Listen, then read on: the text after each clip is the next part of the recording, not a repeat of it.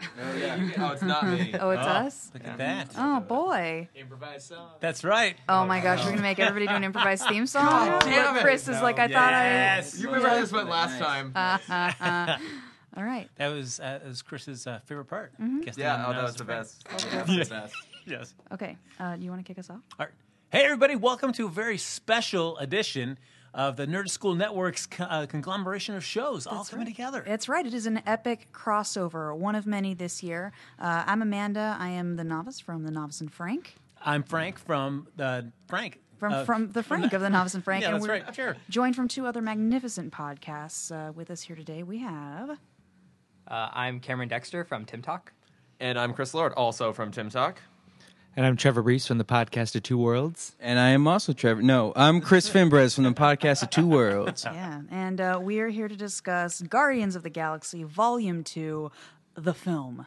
Yeah. Yeah. Not to be confused with the soundtrack. or we can discuss that too. Plenty to discuss there, or uh, the multitudes of, of issues of, of, about the story. But that's what we're here to talk about. Um, we've had a request uh, because uh, Frank and I, if you guys don't listen to our podcast, that's totally fine. Uh, we do this weird, fun little thing to start it off, which is we do an improvised theme song. Um, so we've got a, a, a practically a band here today. So our standards are pre- set pretty high. so Oh, let's yeah. let's do an improvised. And we have Look Look around the room. LaRue. You can hear if you hear it very carefully, you can hear LaRue Bulletproof playing in the background too. Very thanks. That's right. So uh, That's let's, Oh, my contribution to the song. No, You're still expected to sing. So we're going to do uh, a very quick little uh, improvised uh, crossover theme song. Leaning heavily on Chris Lord. Yes, this is my favorite part. Always. oh, Doing the David Hasselhoff part. That, that's right. Oh, that'll be fun. I can do that. Guardian.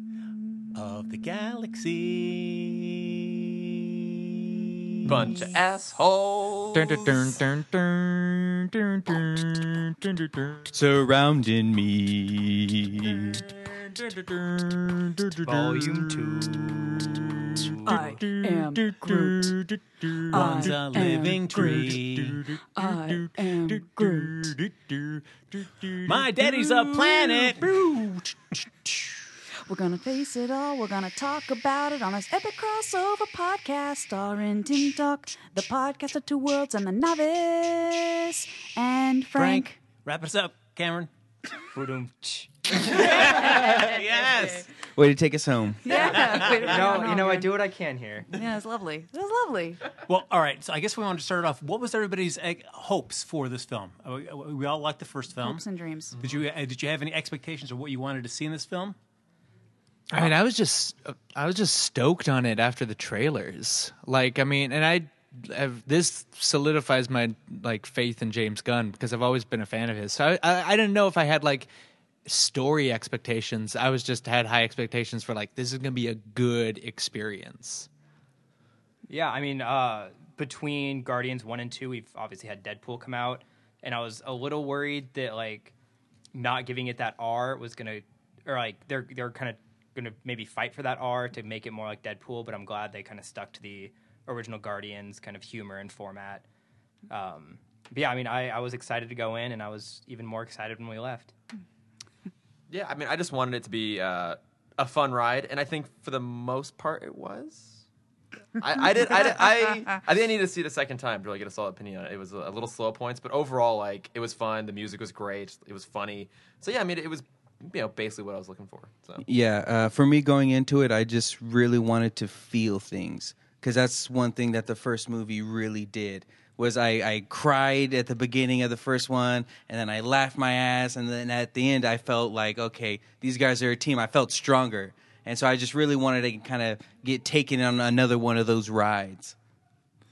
Well, certainly this one only takes place a couple months after the last film. So, in terms of forming a team, they're still not really a team yet. Did you like the idea that we're still kind of seeing them coming together and gelling, or would you rather have been like we kind of almost joined them at- back in real time? So several years have passed and they kind of really have formed a I unit. thought it was better that way because I think that the dynamic in the first one worked. So I think if we walked back into an entirely new team dynamic, then it kind of would have been a little bit of an upset when you're watching it. You're like, well, crap, I've missed. What have I missed? That now they're all super happy, and now these two, you know, Gamora and Gwyn are like in super in love, and they've got six babies. And I would have been really a- angry if I'd gone, and I think it would have been way, way different, you know. Yeah, and I also kind of loved the the the B line of the beginning of the movie where like fighting for who's kind of the leader almost between Rocket and Star Lord. Um, yeah, I just kind of loved their their banter and that that whole fight scene uh, through the asteroid field was awesome. I think the way they opened was amazing. That fight scene at the beginning with just like g- baby Groot. Dan- First oh of all, my also god, guys, that, cr- that baby opening Groot. title sequence. I expected from the top, I because I think a lot of times you get like a real cute little character and they're kind of used, they kind of skate through the movie, and it, it bothers me.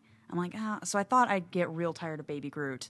I stand a woman mistaken. Um, he is Groot had precious. his own little arc in this movie. He did. He had like Yeah. a whole little arc, and they kept bringing things back, and they didn't overuse him. And so I think that that amazing, like the way that that scene, the opening scene was blocked, was amazing. That like he's just kind of dancing, like rolling through. The music was great, and then you got this huge battle going on behind him, and every character featured. I thought that was really cool. Yeah, I I think that was one of the most clever things that Gunn did in this movie. was like starting off with a completely atypical action sequence Mm. and just just letting it be fun and ridiculous for like the first what 10 15 minutes Mm-hmm. I, like their dynamic i think makes this work for me and so like i think especially the opening part was the best part Well, there it establishes because this is it's uh, a callback to how the first film opened with Peter Quill dancing, dancing around and everything. And the other thing I noticed because I was watching the beginning again, because I'm like, all right, how does it compare?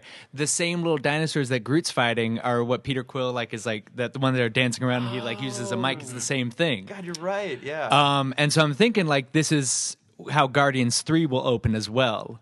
We'll get like another dance. Someone will dance, or maybe the whole team will be dancing, and we'll get like a whole dance number, and that's like how the movies will open every time. i'm perfectly happy with that Yeah, me too. Yeah, That you just keep works. doing that Well, because it doubled down on because the Peter Quill one, like looking back, like it's it's a lot more tame. It's a lot less stylistic than what this one was, and so Gunn definitely upped the ante on how this one opened while still maintaining like the same general idea. Yeah. We're gonna get a we're gonna get a full Chicago dance number for the next. Oh my gosh, Yes. so many jazz hands. oh man, Yeah, it's great. What did, what did what did you think? No, I, I definitely like that. It was, uh, damn, it was just a, a really fun way of uh, kind of playing with the audience's expectations. Like, oh, it's going to be a really super crazy battle scene, and then, Mm-hmm. no, it's just kind of off on the tangents, Yeah. which I really did like. Yeah. But we've also skipped about uh, one of the coolest parts was seeing Kurt Russell. It, with his sweet, sweet oh my god Devin yeah Hair. Classic Looking good. Russell, man. Yes. their de-aging technology It's- just continues to get better he like looks good too, though. yeah I Did mean, you he s- still looks incredible Did, yeah mm-hmm. Did you guys? He and Goldie Hawn got a star, got their stars on the Walk of Fame. How they didn't Nice. have them before, I don't know. Right? Did you saw Sean, the photos from yeah. that ceremony? Big Trouble Little China alone deserved one. Yeah, the thing they guys, they Ah, God. they're so in they're so in love and so cute. So I was uh, listening to an interview that he did, and he said compared to uh, like Robert Downey Jr. for some of the uh, the de aging they did for him, or uh, Michael Douglas, Mm. they used less on him because his makeup artist, who's been with him, I think he said like for 24 years, did a lot of makeup work on him. So they had to use They can less. pull. They can use tape to pull you back. That's right. They, they they ended up do. using- They pull it underneath the wig. He had a lot of Little t- eh, face tape. as as Kurt said, he has a lot of tricks. He had a lot of tricks in his bag. I was really hoping you were gonna say that like I didn't have to use that much de aging technology because I just look younger than them. Yeah, I mean, he he does. He- he really does. But it, I mean, he's also been around so long. I'm surprised that they probably just have enough footage, like previous footage, to map on as well. Like Kurt Yeah. Russell's been around for like so long. Yeah. It was like I remember Benjamin Button. People were talking about like when you see like really young. Uh, Brad, Brad Pitt, Pitt. you're just like, oh my god, like that's what he used to look like, like that's, and he's like this like icon, and Kurt Russell's like the same thing, like seeing him back with like the feathered hair and everything is like, oh damn, like that's classic Kurt Russell. He's the he's Walt Disney's last words, Yeah. like that's and and seeing him back in his prime was was amazing. yeah, yeah. He that looked hair good. was magnificent. He looked good, Ah, guys. that hair was so good. It still is till this day. Oh yeah, he still has amazing hair. I also just love that uh, "Brandy" was a heavily featured song through the whole movie because that is one of my favorite songs. it is so And just to good. start off right there, I'm like, okay, yeah. I I'm on thought, board. and he kind of had a little Shatner moment in there. I thought he was going to go full on Shatner when the song is playing and he's like speak singing the words. it like walked that line, and I was like, oh my Mm. god, what is going to happen? But it worked. I think it, it they pulled it back just enough. Um, Yeah. All right. Well, Chris, you br- you mentioned the uh, brandy. So real quick side sidebar. Which do you prefer, uh, mixtape volume one, mixtape volume two? I don't. Oh, I don't know because I only have seen Volume Two once, and I I know I knew more songs I think this time than I did the first time around.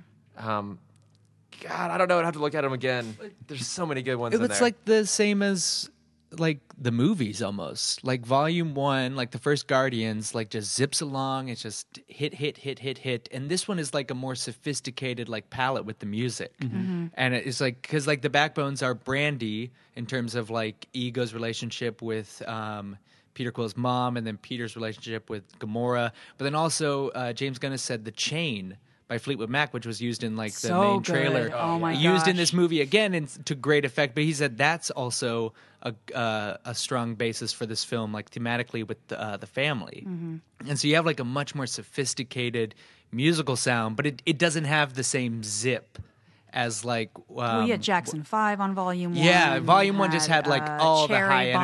energy. Oh, It was just super, super, super high energy. Yeah, This is what you make like when you your first mixtape in like college, when Mm-hmm. you first like get tasted like, oh, like I'm gonna th- ruminate about the music. Uh-huh. And the Guardians is what you make like senior year of high school, like fucking get pumped up, everything's ending. Hell yeah. yeah. That's funny. what a great review. That's a good summary. Well, even uh, with uh, using like father and son during uh, Yon- what happens with Yandu at the end with the man, I just thought that was really well used. And little little Groot, little baby Groot on his knee. There you go. Mm. Yeah. Did That you was relate to that? Because you you got a you got a kid. Uh, yeah, that was uh, yeah. Uh, I, I, and I put You it dug, right on my knee. dug real deep. Frank, do you have a hard time um, with explaining stuff to your daughter? Does she bring stuff like Baby Groot? Well, luckily she's been out of town for the past few days, so I haven't. Uh, so I haven't had to worry about that yet. So we'll see. Where do, where do baby Groots come from, Dad? When I have to have that conversation with her, Like then you can just show her the first one and be like, well, baby Groot came from um, uh, selflessness and sacrifice. You sacrificed yourself. You just don't remember. you used to be a grown adult Yeah. person, but you sacrificed yourself, and now you're a child. Uh, so we've got our we made our, our first main bad guys because of course they're trying to protect these batteries from this interdimensional monster, and then uh, of course Rocket decides to steal it from them. Uh, in terms of bad guys, how do we like these bad guys here that are for our first? I can't remember their name because they the gold ones. the, gold the gold ones. The sovereign. The sovereigns. Yeah. Aisha, I think, was the main. Yes. Yeah. Aisha. I thought they were hilarious. Um, I don't I, honestly. I will talk about it. I don't think they're the main villain, obviously, but they are kind of background villains. Them and the Ravagers. Um, and I was worried that they were going to be like too like robotic and stoic. You know, maybe a little bit too much like Drax. But they were very much human esque in the way that they reacted and talked to each other. And their whole sequences during the battles and all that, I, they made me laugh a lot. They were funny.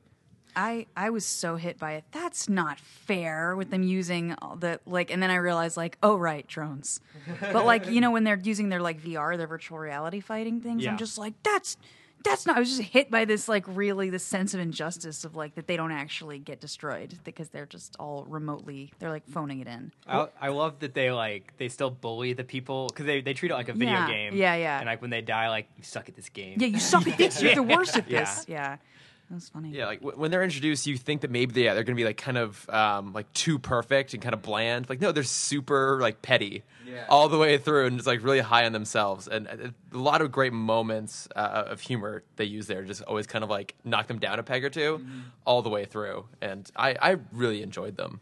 Yeah. And there are some awesome uh, 80s shout outs just with the arcade kind of feel of it. Mm. And then later on with Pac Man coming into play. Oh, my it's God, that was awesome. amazing. Pac-Man. I'm gonna make some crazy shit. Yeah, Uh, I felt also- like an improvised line. There was some amazing one liners in this movie. Mm.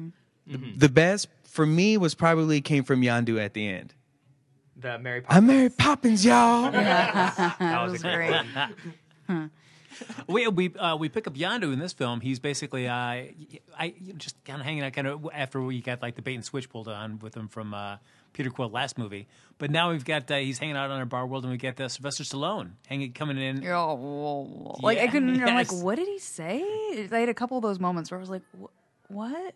Yeah, because he comes into Stark, and I was wondering how they were going to take his costume from the comics and interpret that into live action. I thought this is a this is a good compromise between the two. yeah.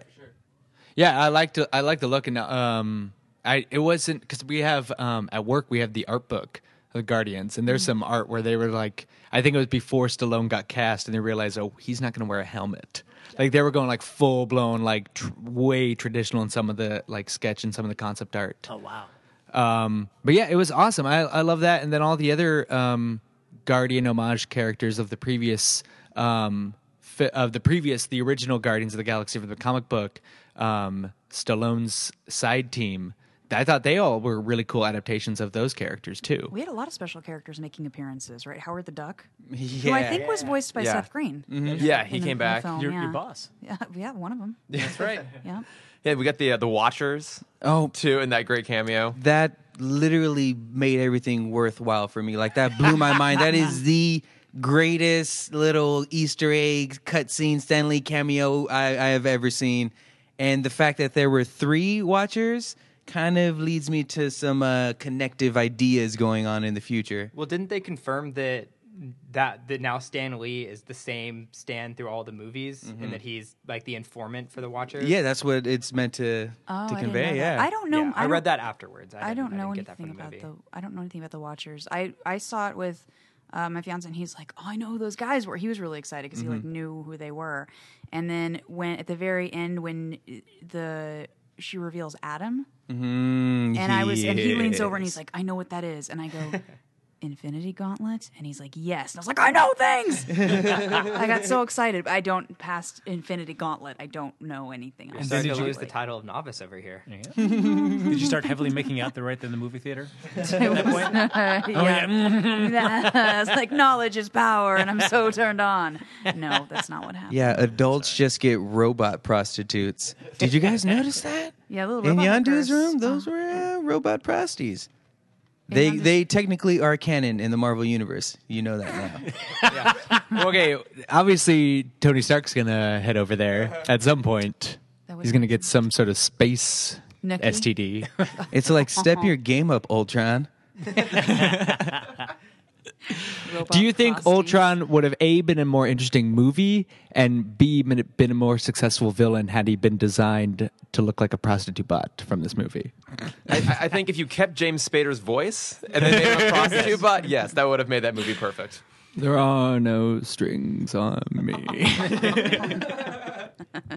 Uh, so yeah, why don't we dive into Yandu? I mean, what do you guys? Because after the first film, I was not.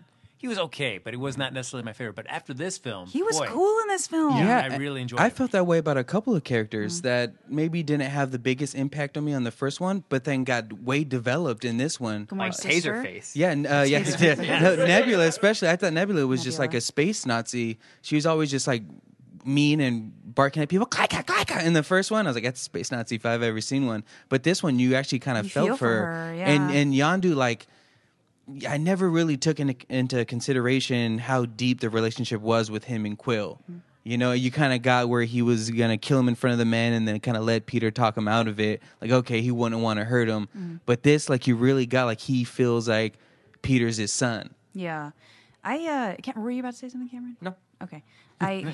you sure, no, Cameron? Stop pointing Sure, at me. sure. No, sorry. I want to make sure we're not like cutting you off. Cameron? Um, so- Well, if you insist.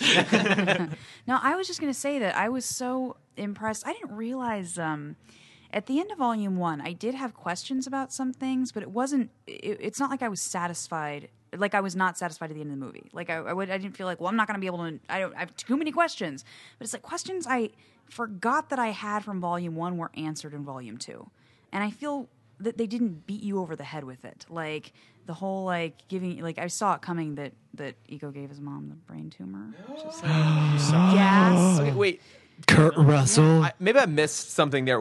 Did he explain why he did that? See, this is one of the things that I like though, because it made me think about it. But he did it, I think, because he didn't want the temptation of staying on Earth.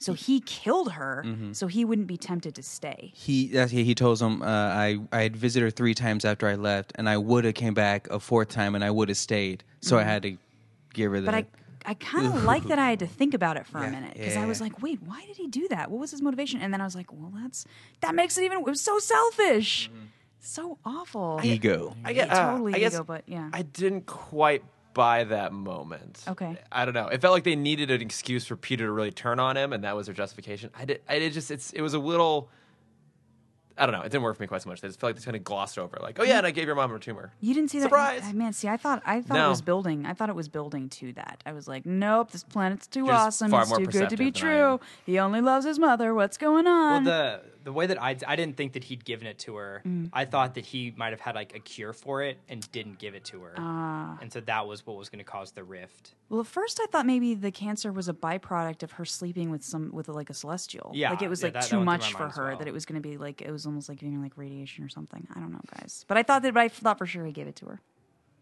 I'm just saying I'm really smart and intuitive. that's all.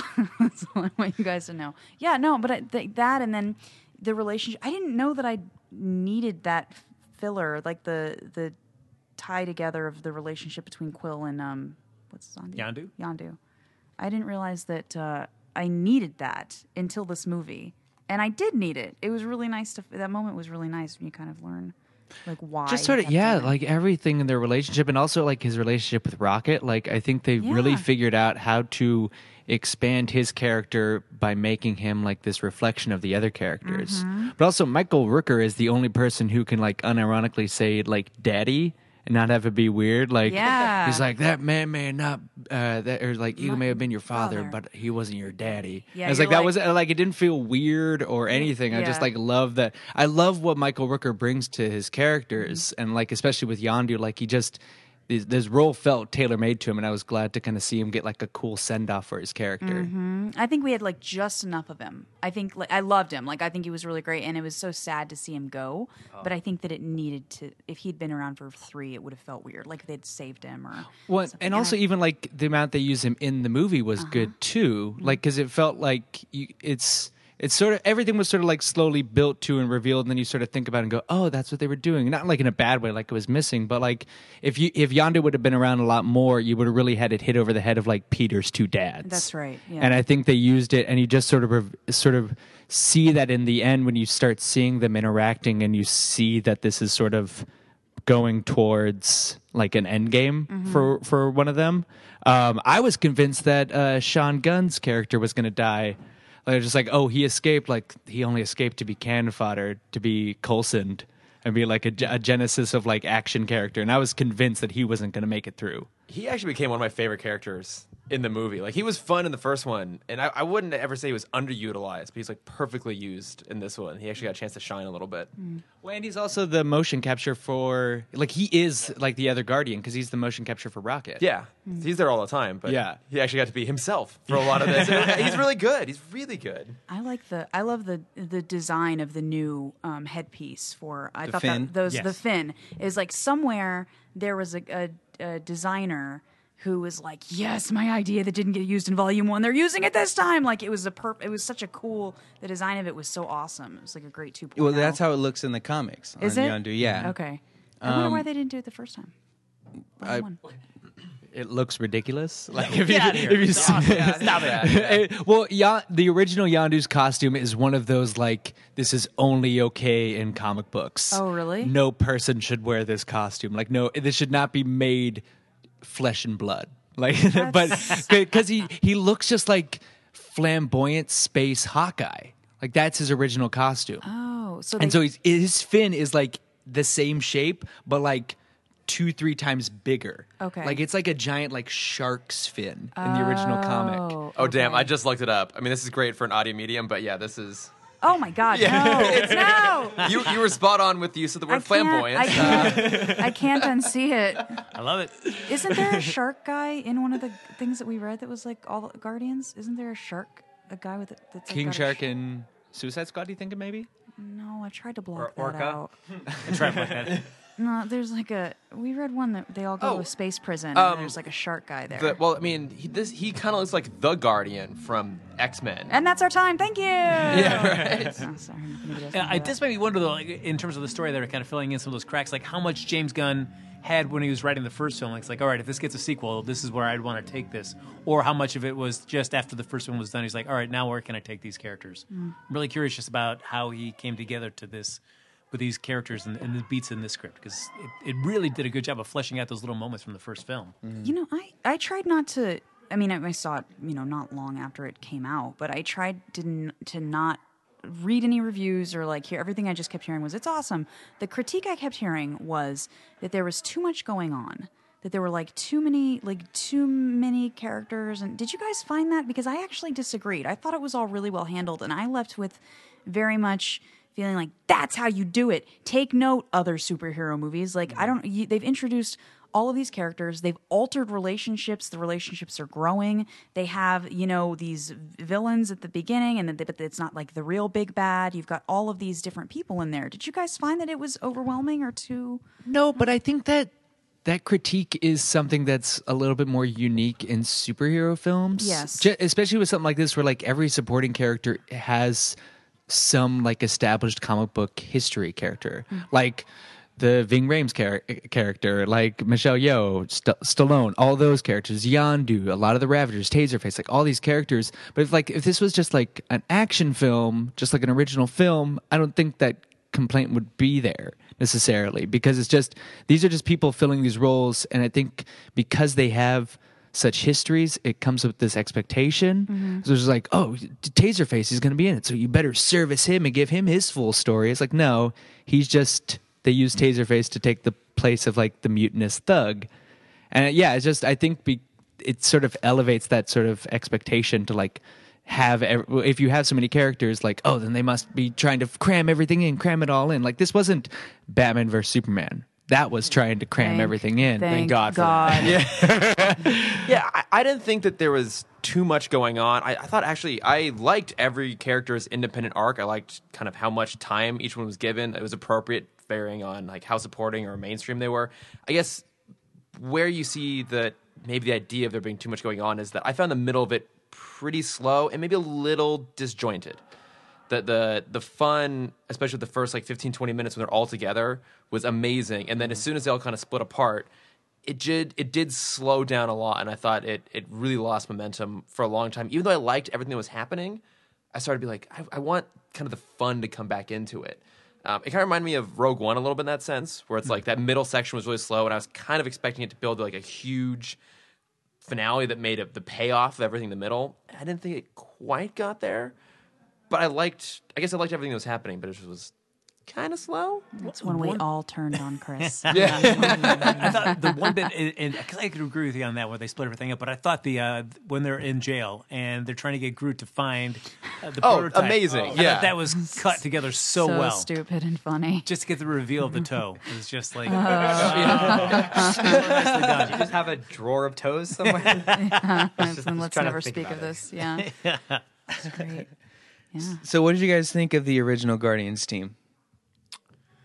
I, I feel like they're too big of names to never see them do anything else again. I feel like they have to come back in the third one, like, but I, I think it's going to be prequel-ish um, in the fact that we show their early days as a team and the, the kind of missions that they went on because it was alluded to by Yandu. He's like, we weren't too different than your guys' team. So I, I would like to see some sce- uh, some scenes of that. And we know they can make people look younger with that CGI.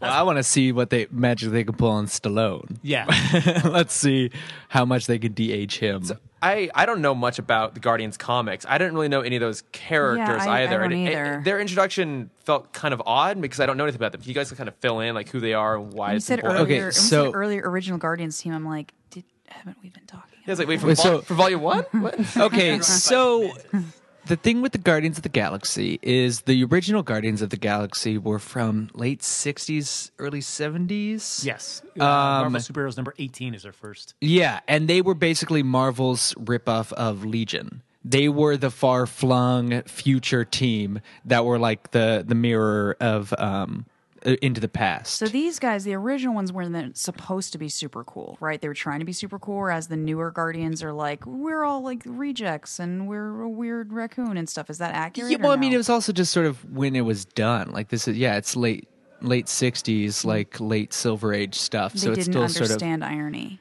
Yeah, yeah. It was definitely not ironic, but it was also like you had like they were also missing one- their major character Vance Astro, who's like the Captain America. He has Captain America's shield with him. Um, so there's a character in the original Guardians who's like running around with the with Captain America's shield. So they're very much supposed to be like future space Avengers. Um, and then the and, but then they introduced like the current Guardians who are also like the contemporary for everyone, like the Avengers and everything like that. And so they like retconned it so they're like inspiration or, or like they take the name first and then these ones a thousand years later take it over again. But they're like the original ones, but they also like didn't last long. And that's also why like none of them came back in like the reboot when they um because they this came from like a huge space crossover like in the middle of the Gu- the Guardians aren't like as this form are what like twelve years old Frank Yeah, they. Uh, I mean, I guess like Abnett and Lanning did like a series from 2008 to 2010. Yeah. they came after the Annihilation and the Phalanx and all that. Yeah, yeah. yeah. So they were like this team that formed as part of this huge space crossover of Marvel, uh, and then they got their own thing. But yeah, they're a fairly new idea Yeah, still. and if you get a chance, those two year runs, like 25 issues that uh, Dan Abnett and Andy Landing do, it's man, it's great. And there's a lot of stuff that you can see that uh, they pulled for the films, but it's fantastic. You got Mantis, Moondragon. You've got uh, Captain Marvel's daughter, who takes the Quasar bands for a while. You've got Bug from the Micronauts. He's in, uh, on the team for a little while. It's a really cool combination of characters. So, so Stallone in this film, what? Because he was a, s- uh, what do they call him, Ravenger or Scavengers? Ravengers. Ravagers. So in this film, he was a Ravenger, but in, was he his character in this movie an original Guardian? Yeah. Uh, So well, that's that's why they well, that's why Rooker sa- says to Rocket, "Your team reminds me of of mine." yeah, That's like the the tongue in cheek like mention of like my team was the original Guardians, and that's why they remind me of Oh, that. okay. And so yeah, so that's so they they put him in as the Ravagers in this film, but they're meant to represent those characters. It's like Ving Rhames is like this big ass guy named Charlie Twenty Seven. Okay. Um, Michelle Yao's um, another one of the characters. Um, and then like there's the mystical guy. Like everyone in that post credit scenes, they're like original Guardians. so it's safe to assume they're going to be in Volume Three. one would hope. I mean, Yeah. James Gunn said he's Sylvester Stallone's not done in the Marvel universe, so you know, like oh, They're like, but he's coming back as Judge Dredd. God, I just I just want Space Rocky so badly. Oh my gosh, I would watch. That'd fight you, Thanos. be awesome. I would watch that. uh, speaking of uh, cosmic beings, did you guys catch that Eternity uh, little shout out? Oh yeah. Wh- when uh when ego's kind of showing peter uh his plan and he's seeing it through his eyes and his eyes kind of light up all starry and he looks up and he says i see it eternity uh, eternity is its own being in the Marvel universe who kind of just looks like a solar system, but like in the shape of, of someone's body. Oh, So I, I think leading into even like Infinity War and and James Gunn kind of confirming that he's gonna lead the Marvel Universe cosmic in the future. Like I'm excited to see all this shit fucking come into fruition, man. that's neat. I didn't know that. I'm just showing, just showing. It looks like we're passing notes or something. You're just showing me characters from. I assume you're showing me from uh, from the originals. Is that oh yeah, what this they is are? eternity right here. So this is Eternity. It's that kind of Oh, cosmic okay. This person look. he's talking. Wait, did Attorney have anything to do with like the cosmic Spider-Man costume? Because Oh. there's some similarities there. Oh yeah, with I don't know this, anything uh, Is about that Cap- character. Captain Universe is uh, the like hero a- that could be you, yeah, Uh. the Enigma Force. but that was sent up by Eternity, was it? Or I don't know. It, it's it, it's just one of those like universal forces that Mm-hmm. come to people in need, and then will didn't take- didn't Eternity just die? Didn't they just murder Eternity in the comics? Somebody, Uh, the Or living the- tribunal. Yeah, the yeah. Living tribunal was murdered. Uh, Eternity is currently in chains by the uh, the entity that- of, of the first. Oh my gosh! Wait, you Didn't guys. they? uh, um, many- was it Eternity who greeted um, Ulysses at the end of Civil War Two? Was that Yes, okay? Yeah, yeah, yeah. That's what I'm thinking of. Can I ask you how many characters in the Marvel universe are like in chains or in a coma or like isn't Tony Stark like in a isn't Iron Man like in a thing and now Yeah. Eternity They killed the Watcher. Watcher. And okay, so they killed the Watcher. So like, aren't there like what do they keep And Nick Fury replaced him, and his costume is chains. his costume is chains? he has like he's like chained. yeah, chains and like a big like hooded robe that he wears all the time. That he looks seems like Jacob impractical. Marley. eh, eh, like if Jacob We're Marley, Marley was and the Marley. was the Grim Reaper is kind of the, his look. And that's Nick Fury now? yeah, that's Nick. Why? That's classic Nick Fury. So are they just like putting all these guys in like suspended animation to then be like, haha, they're all out? Like what's happening? Well, they took that Nick Fury off the board because everyone loves Sam Jackson Nick Fury Yeah, that's way more, true. and so they just put him away because they can't like unacknowledge that the original Nick Fury existed, but they can also just like, but we can make you the Watcher. That was a terrible series. Original Sin. It's uh, you read it on Marvel Unlimited. Hmm, Well, with that endorsement of it being a terrible series, There actually is some cool stuff. You get to see the Punisher and Doctor Strange hang out for a while. I like which both is of those cool. people. and that's a cool relationship. You never really get to see that often. I had a. I think I got never a mind, we'll talk crossover about going on this. right now. Uh, they uh, they do, yeah. Like Hmm. for do Marvel, yeah. They, they a digital line. Yep. Hmm. Uh, but enough of like Guardians, Guardians, Yeah, Guardians. Chris Lord is like, Guardians. what, I was- Oh, I was what's going to say, happened? speaking of Nick Fury, we got one of my favorite Marvel cameos ever, David Hasselhoff. Yes. Solid. Twice. Yeah. Well played, Cameron. Yes. Well played. Nicely done. That's good. For people who don't know, there was a there was a Nick Fury David Hasselhoff film, which was fan. What? he couldn't even finish. Couldn't- couldn't Wait, finish has it. anyone actually seen that? Oh yeah, I have. Wait, you. What, I, we should let the listeners know that before we even started recording, uh, it was actually said that Cameron has seen. I think the quote was all the terrible movies. I do my best. I, all I the really shit, do my yeah. best. Yeah, for anyone who listens to our podcast, I'm basically just constantly berating Cameron for his terrible choice in movies. He just hasn't seen any of the good ones and seen all the bad ones. So what? Uh, so he was. It was a Nick Fury movie starring David the Hasselhoff. Hoff. Yeah. Yeah. All right, I think and- you're right. Uh, there it was like what, a- like 92, 93? I think so. I Early almost want to 90s. say it was later. And Lisa Renna was in there too. When they right? should have Yeah. known better. Yeah.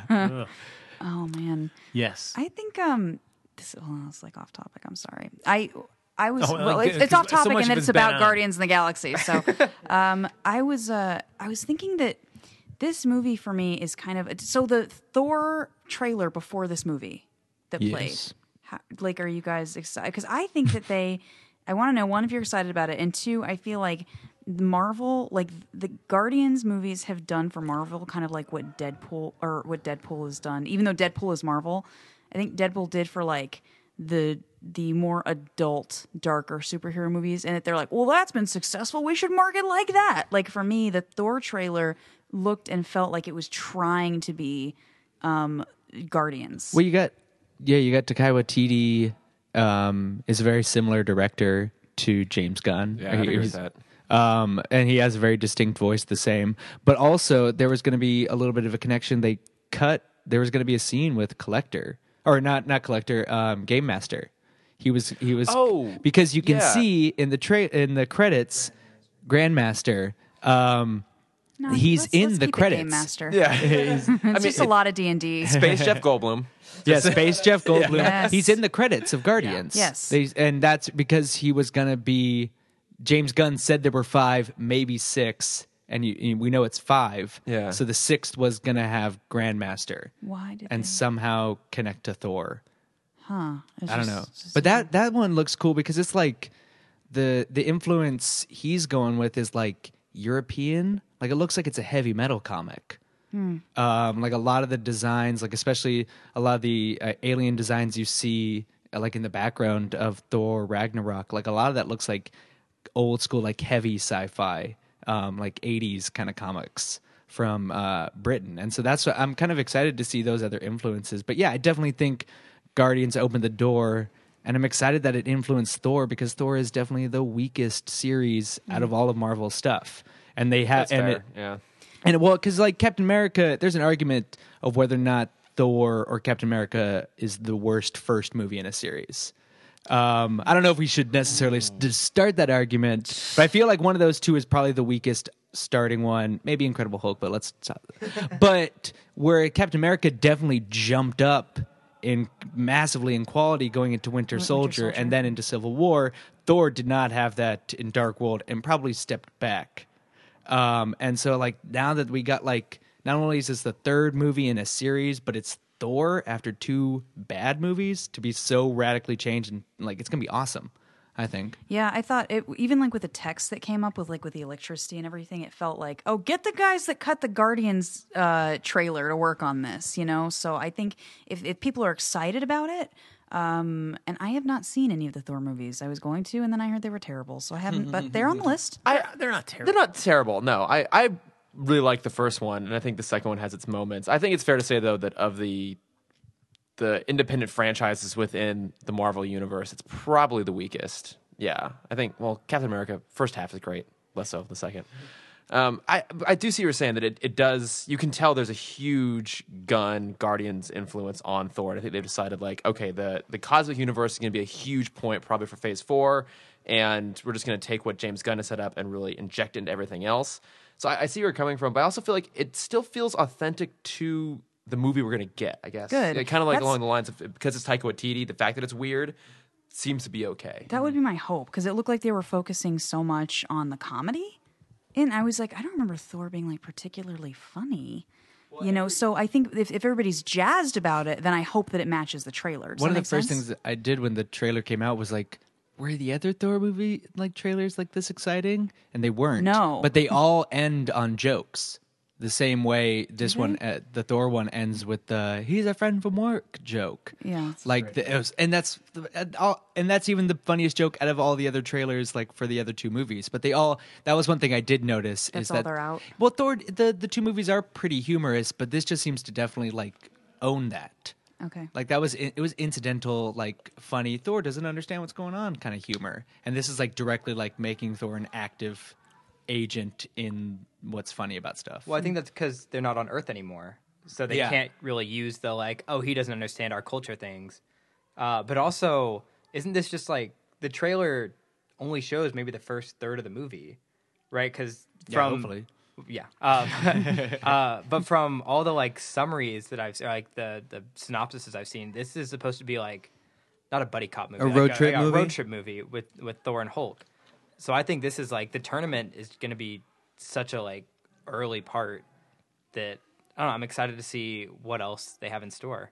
So are we going to do a crossover podcast about this movie? But Yeah, plan- it's probably already it's not. already planned. Great. Okay. No. Great. Okay, Great, good. you shut It's already your mouth. planned. Everybody but Frank is going to do it.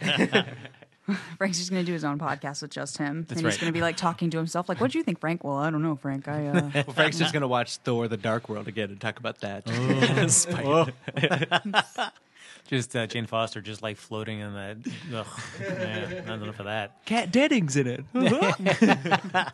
So uh, going back to Guardians of the Gal- Galaxy Volume Two, uh, w- we've talked to dance around a little bit, but Ego, Kurt Russell. Mm. Uh, do we like how uh, he's represented in the film? Kind of starts off as like the, the the father that Peter's been excited to gets to play catch with him. And then, uh, which is hilarious. Oh yeah, yes. the, the, the catch sequence, like it's so it's so cheesy, and they just lean into that so hard that it actually works. It does. Like, It should have been terrible. Just two grown ass men playing catch. There was some amazing slow mo to music in this movie, Oh, guys. yeah. Like they really utilized that slow mo walk with like a fantastic song playing. I, I think that the build uh, with Ego was great because I from the beginning I'm like, nope, bad guy. He's a bad guy. He killed the mom, and then you're like, well, maybe, but he's got like a little twinkle in his eye, and he's Kurt Russell, that buys a lot. Yeah, I mean, we all wanted Yeah. him to be good, right? I, Yeah. I, I was disappointed when he turned bad. Like, I Yeah, mean, it was heartbreaking. It, was like, but you're Kurt Russell. You're so cool, and I like you. But I- it, to be fair, though, like it's one of their best villains, I'd say, because you Yeah. do really like him, and then you know he's Well, an now- asshole. Well, he- it's it's he's just selfish because people are ants to him. Like, because what is a person when he's been alive for millions of years already when he met her? And like, he just seemed to have like a novelty about her that you can tell like he never really truly loved her. But I like that it wasn't like, ho ho, I have this grand plan. He was just s- a, a- an immortal being who wanted to s- who e- expand and i- increase his knowledge and understand the universe. But like, it's a more humanistic, uh, like brainiac kind of plan. You sounded like Marvin the Martian. like, oh, Earthlings. Yeah, whatever character that was, I Yeah. want that character to be in a Marvel movie. Can you just do I got that? this grand plan.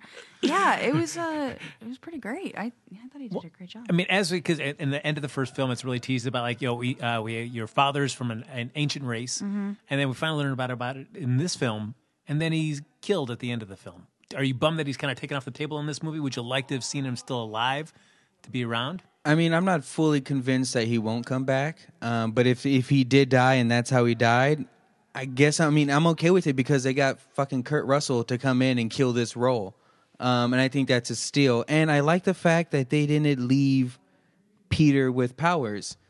Oh yeah. yeah. I mean, I, I, I like okay, you introduce it and you have him Dragon Ball Z battle th- through inside this planet. Okay, yeah, that's cool. And the fact that they take it away from him and s- leave him like how we saw him at the beginning, like that's Peter Quill, Star Lord. But maybe still with powers though, because he was able to handle the the stone. Yeah, because Right, uh, 'cause- Ego because- was alive, and he said, "As long as the light is here, you'll be Oh, able, so- you'll be immortal like me." Yeah, so I, I I assume at this point he's no longer mortal, which is good because I would have been kind of unhappy if they. I mean, they could have done an interesting story about him living beyond everyone else, which I guess kind of thematically ties back into even the, like the first movie with his mom, but it also would have taken all the tension away of like, oh, he's just immortal. Don't worry Yeah, and about I'm him. wondering if he if he does have any like innate power just because of his like just even though his father's power source is gone, there has to still be something within him, but also like not to the degree that he can fight the way he did or have like Right. the the the um the like lightning bolt and uh, like the, uh those powers, but like I I I wouldn't be surprised if he's still able to like do the Infinity Stone like, thing or have like made- innate like made- abilities. Made with magic sperm, like Are we gonna Think he get should. He a? has a um, uh, penis. Are we gonna get?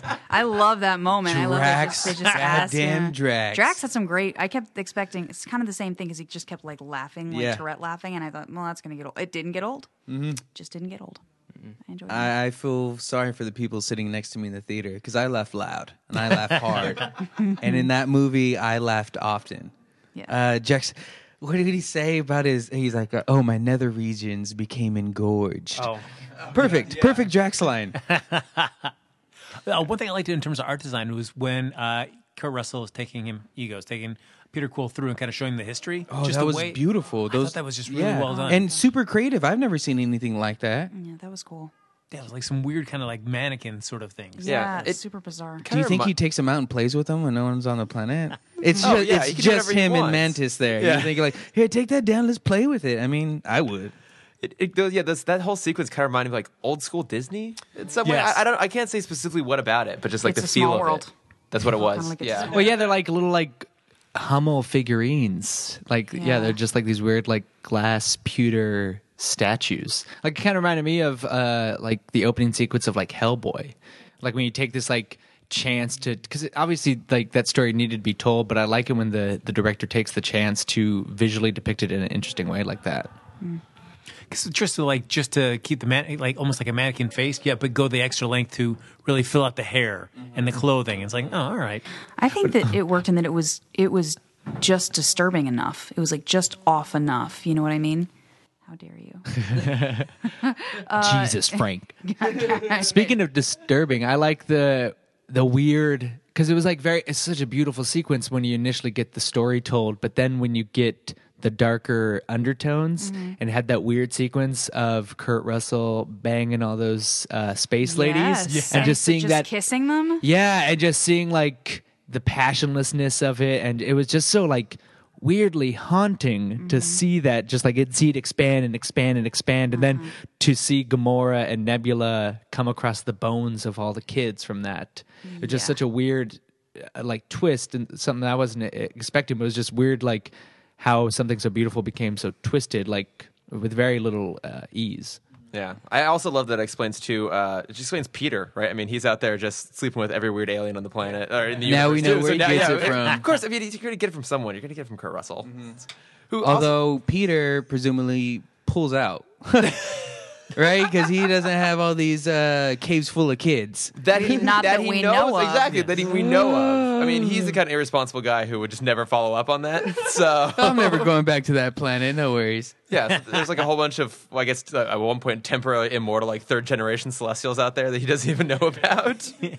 What have I done? Well, we've also got Mantis. We were mentioning that. So, how do Yeah. we like her addition into the mix? I thought it was a they. It was a nice job. Yeah, and I thought it was great pairing her up with uh, Drax, Drax. Yeah. who just feels everything out right and will just tell you. So it, for her to just get those emotions straight, like when she started pointing at Quill and laughing after Drax was, I thought that was a perfect moment. oh, I like her. Their other moment where he's like sitting, uh, very like just kind of contemplating life, and she like puts her hand on his shoulder and just Balls, balls. because he's thinking of his kid. yeah. Wouldn't Yeah. you just see the weight of emo? You like Mantis provides that opportunity for Drax. That you see the weight of emotions that he feels at all Because Dave times. Batista will not cry on on camera. He won't do it. I also love g- her reaching out to Gamora and Gamora being like, "I will fucking kill you." like real sharp. It got real serious real fast. Uh, she does not. She don't want to be read. But even like when that comes back around at the end, when uh, she does touch Gamora, it's like you're. She tells Gamora you're afraid, and like you can tell just how Mm-hmm. just Gamora would never ever admit that and have it said out loud to her face was like a huge turning point. Yeah, Really clever. I love. What's Gamora's sister's name? Nebula. Nebula. Nebula. I loved their dynamic in this film and the way that it played out. I thought it was really cool and had kind of a nice resolution, and it didn't feel f- too forced. No, because I felt like Ego uh, is not just the name of the the Kurt Russell's character, but kind of influenced a lot of the other story arcs in there as well. Like especially in their relationship too, where you you just thinking that uh, yeah, Gamora's the good good guy, Nebula's the bad bad bad person, but then realizing that no, growing up, Gamora just uh, you know she kind of cast a blind eye to everything that she was unknowingly doing to Nebula. Yeah. Right. I mean, Amanda, it kind of gets back to your point about the questions you didn't realize you had coming out of the first one. The fact that they explained why Nebula is all cybernetic so Oh my much more so than And God. it Gamora and like was- the, the darkness that that came from. And I love they didn't Um, Really linger on it. interesting. It was just Yeah. the one line. and let Yeah, that because sink I'm, in. I'm sure uh, James Gunn made it a point not to have Thanos in this movie, Mm-hmm. but expanding on just how sinister this Thanos is going to be in the future. Like it just with those couple of lines, hey, he plucked my eye from my head, he took my brain out, he ripped my arm off. Like that just you know what I mean. Like this guy's not to be messed with. yeah, yeah. going forward with Nebula, do you think that she's just being set up? Because of course you're seeing like the, the list of people that have something uh, they want a, a vendetta against Thanos. But do you, I almost feel like Nebula's being set up as like she could be easy cannon fodder in Infinity War to kind of show you how dangerous Thanos is. Like she could be very expendable compared to everybody else. But I think that's what is important about establishing their relationship because I think sh- at the end of the first movie, yeah, cannon fodder, ready to go. At the end of this one, like now you get the emotional stakes and you see what he's done to her. That I would, I would be upset if she was easy cannon fodder. Like I, I think they're gonna follow the book a little bit uh, closely, and she's gonna be the one to pull the trigger. I think that's what this movie. This movie was the argument of why Gamora or uh, Nebula gets to be the one to end Thanos in um, the Avengers movies. Ah, you think so? But I also like Drax is like he's he was bred to kill Thanos. That was his mission. He he wants I th- he wants revenge for a one time event that I feel the Guardians have numbed numbed the pain of that, and I feel like that's a, a, a proper compensation for not being able to be given that. He's found a new family that I feel yeah I feel Nebula is the one because none of the Avengers like who Tony Stark's gonna do it no Well, but, I it's mean- got to be someone from these movies At the same time, though, these characters, I mean, as successful as they've been, even within the Marvel Cinematic Universe, they're not as big as the Avengers themselves. I mean, it's even, you know, kind of come out that the Guardians of the Galaxy will be supporting characters in those movies. So I agree with you. I would like to see someone who has like a really emotional stake in this, like Nebula or Drax, be the one that eventually kills Thanos. I just, I don't, do you guys think that Marvel will be willing to have it be a minor character in the grand scheme of things of the whole universe be the one who like has that critical moment or are they going to These- hand it off to like tony stark These are the ones I care about. Squirrel Girl. she's got her TV show coming up so maybe There we go. I feel like uh, after these two movies, these are the characters that I'm emotionally invested in. Like I, I like the other movies, but these are the people that I want to see vindicated and that I want to see in love and all you know what I mean. All those different things. I, I want all the feels, but just with these guys, I'm like Tony Stark. Tony Stark. I'm like cool, man. Like he, I like him. I think he's really cool, but I'm like I don't care if he ends up with Pepper. I don't give a shit. True, but I mean, you, could- I can see why they give him that moment because basically he's he's the one that started this whole Marvel f- f- film franchise. So to kind of give him that hero moment at the end, like, yep, we're Well, gonna- and if this battle's going to take place at Earth, I think that's where the Guardians have the weakest case for being because they. but he's from Earth. Star Lord is from there. Well, first of all, they call it Terra in the Guardians movie, so they didn't even call it Earth. Oh, I really? feel like they are. Um, Earth is, or the Avengers are Earth's mightiest heroes. I think if it that's the case that could be made for why they should be the ones to do it. And I think you're right with like Tony Stark. Like, he was the one who started it, so maybe symbolically, him or Cap. Like either Cap chronologically started it, Tony Stark dema- like traditionally actually started in the real world but, and also if it's on earth them defending earth you'd want one of the avengers to pull the trigger but i think you're right amanda these are the ones you actually care about because they it wasn't like a, a machine um, produced emotional thing of like oh we need to have an emotional beat which i think a lot of the avengers solo movies fall into of like mechanical screenwriting process. This is when the emotional beat stuff. And James Gunn, even if he's doing that, made it feel organic. Well, this one is driven by f- te- teamwork and friendship and loyalties, whereas the other family. ones. It is. Yeah. and you family. Because when they're at the end and they're having that picnic on top of the skyscraper, Yeah, me familia. They're all hanging out up top there. They get their popping Coronas some out. Coronas. Yeah, it's great. But I think that, like, I don't know. I think that I, I would agree more, yeah, with Trevor. Like, the, the, the emotion in the other movies feels a little more um, formulaic to me and a little more artificial, whereas this feels very organic, you know. And you do believe like every character had their ch- had their little time, right? Even you're like, oh, baby Groot, you're just a cute little Mm-hmm. thing, and then it's like, oh, well, I actually ended up using him, you know, and called back to the whole size thing, right? Mm-hmm. Like this kid is too s- is small enough. Well, and his so. his st- like, Chris, you were right with like his story arc. Like his whole thing was like he can't do what he's told, and then he does at the end. So Mm-hmm. like they even serviced him in that sense, and it was even like I was like, it was breaking my heart when he, shit out of him. with that scene, Oh, that was that whole rough. scene, Oh and my then so gosh. mean to poor baby Groot. But then when gr- uh, when Ego's trying to take care of all the guardians, and he's just starting to get crushed in the little cave, I'm just like, no. Yeah, yeah. Do you think uh, so? After what Civil War, we got the Thor like uh, like mini video, like the him living in Australia. Um, Oh, yeah. Mm-hmm. I would love for them to do a teenage Groot version of that. Oh, yeah. like a Yes. five minute because because I'm sure he'll be fully grown by the next movie. Mm-hmm. Uh, but I just I just want to see like a s- like one single story of teenage Groot. Teenage Groot was pretty funny. That little. I kind of I'm hoping that that's the next iteration because I'd because that's the one because after that he's adult Groot and we've already seen adult Groot and so yeah we definitely I think you're right but I hope that they give it the full movie and not just like a little supplemental thing to like here's our family vacation in between movies. Um, yeah, I hope we get to see. Teen I want Groot. I want him to find love. I want to love. I want a teen Groot you- rom com. So you just want to see Marvel make like The Fault in Our Stars with like, Groot, yes, one hundred More percent. Groot, less cancer. Yeah. Yeah. so uh, did everybody cry at the end of the movie? Yeah. No. Yeah, pretty no, I close. totally Chris Slur did fucking not. cried. I can see that. I did not. That's right. But I have no emotions, I- so this is not a surprise to anybody. I'm kind of an icy Yeah, hearted it was- robot. It's such a touching speech.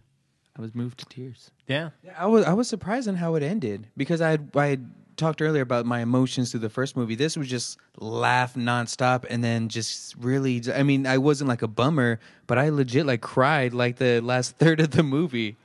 I The, want the last shot of the movie is Rocket's like solitary tear as he's looking Mm-hmm. out watching the Ravager fireworks. And so that's like a pretty heavy final shot. I mean, granted, it's not really because these movies are like still five minutes of stuff, especially with we get There were five, five, scene- post-credit scenes. Oh yeah. Yeah. fuck yes, I loved every single one of them. I was I was almost frustrated. I mean, I was I was obviously very upset at the end of the movie, but I was frustrated that like I wanted to end on a happy note. I don't go to a Guardians movie to like kind of feel bad at the end. Yeah, I was caught by surprise. Yeah, and then I it, I was very touched by the moment. Like it definitely hit me. But I leaned over to Chris afterward. I'm like, I don't want to be sad at the end of a Guardians movie. I think that's why they're like, "Fuck it, we gotta have five post-credit scenes, Yeah. man, just to Just try kind and of make bring you forget everyone about up, it. and as they leave the movie theater." I want to ravage your funeral.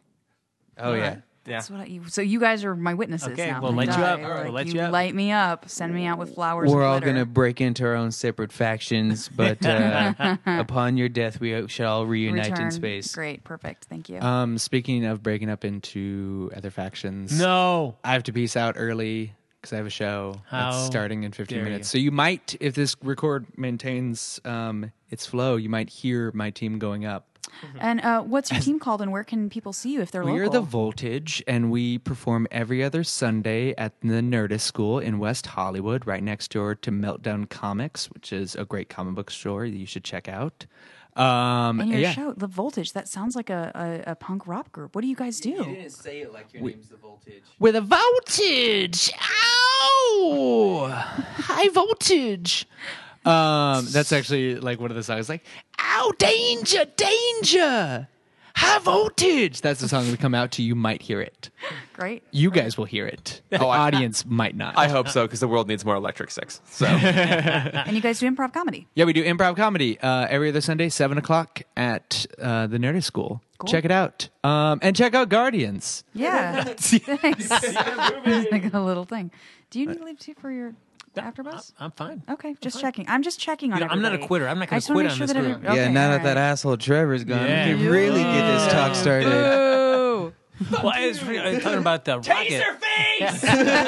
I, I thought this, uh, the uh, what they did with Rocket in this film, just in terms of like giving so many emotional beats to just a computer generated character, but really well done. I thought. Oh yeah, no Rocket. I, again, everyone got their their their due in this movie. Mm-hmm. I thought, um, and it really developed these characters in a way that I didn't foresee in this movie, just based on how fun all the all of the trailers were. You know, You know who I hope gets their due in this movie? All of the visual effects artists. Mm-hmm. I just want like a fucking round of applause. Do you guys? This is an explicit podcast. I can say fucking right. Is that okay? oh, ours is very explicit. Okay, great. Mm-hmm. My parents right now are just like my parents listen to our podcast, so they're just like I'm sure they're just like oh no, Our daughter's a this is that sailor. Frank's doing. the worst. Uh, but yeah, man, just the um, the visual effects in this movie were amazing, and I saw it in 2D. But I wa- I actually want to go back and Oh, see you it got- again, you and I gots to want to see see it it in 3D. 3D. You But gots to sometimes see I it think the Really? 3D. Sometimes I, think that 3D is distracting, so I with you. usually see 2D. Yeah. Sometimes it makes me sick if it's not done well. I would go see this one in 3D, but I felt like.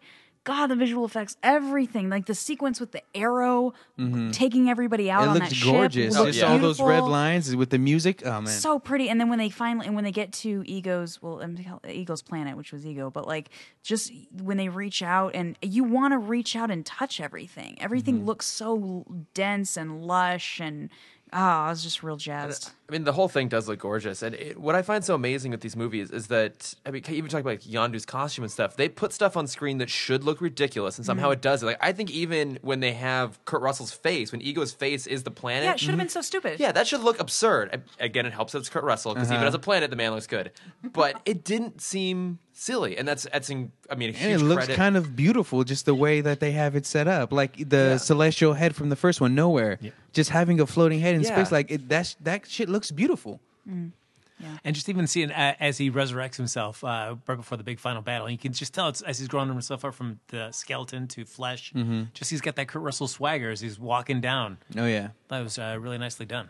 uh, kind of bouncing off the, the point of cinematography, um, I, I really enjoyed how like every single character had their like desktop background moment, where they just like pa- there's nothing happening on screen. It's just like Mm-hmm. a wide shot of every character with just nothing in the background, and I'm like, that's my Mm-hmm. Money new shot, hero background. shot, That's my new background. hero shot. That's hilarious. Yeah, it's great. So, in terms of uh, who was your favorite guardian in this film? Was it the same one from the first film? Did it change? Did you have somebody else given the developments in this film? Because certainly I was just like Drax, somebody that it was like, he was fine in the first movie, but boy, I thought he was executed really well in this one. oh yeah. I would agree. He, I liked him better in this film.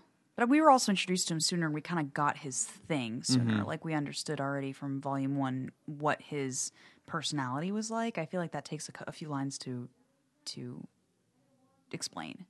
Yeah, I mean, I guess, I guess what I like about this is that you're just, you, you don't have to worry about setting, uh, meeting the band or Yeah. making the band. This is, Mm-hmm. the band's already there and you get to just watch You know them have it- fun. Yeah, I don't know. That's a good question. What do you guys think? Yeah, I, I- I mean, trying to think about the first one. Probably Rocket was my favorite in the first one, just because he has this particularly biting sarcasm that I really like. I don't know who would be my favorite in this one. I don't know if it would still be Rocket, just because I, I love his arc in this, but mm, I don't know. I'm gonna go with Kurt Russell. He's not, he's not even a Guardian, but he just he's so he's so cool, and I was so upset when he turned bad. Damn it. Uh, yeah, I, w- I think I would say Rocket was my favorite in the first one, and I'm really happy they brought back the like running gag from the first movie of like, yeah, leave the eye. It's like, what do you need the eye for? It's like, just because it'd be hilarious if he doesn't have his eye in the morning. um, in this movie, I don't know. I mean, I I can only think of Baby Groot, even though like he doesn't really have a story. I just can't like.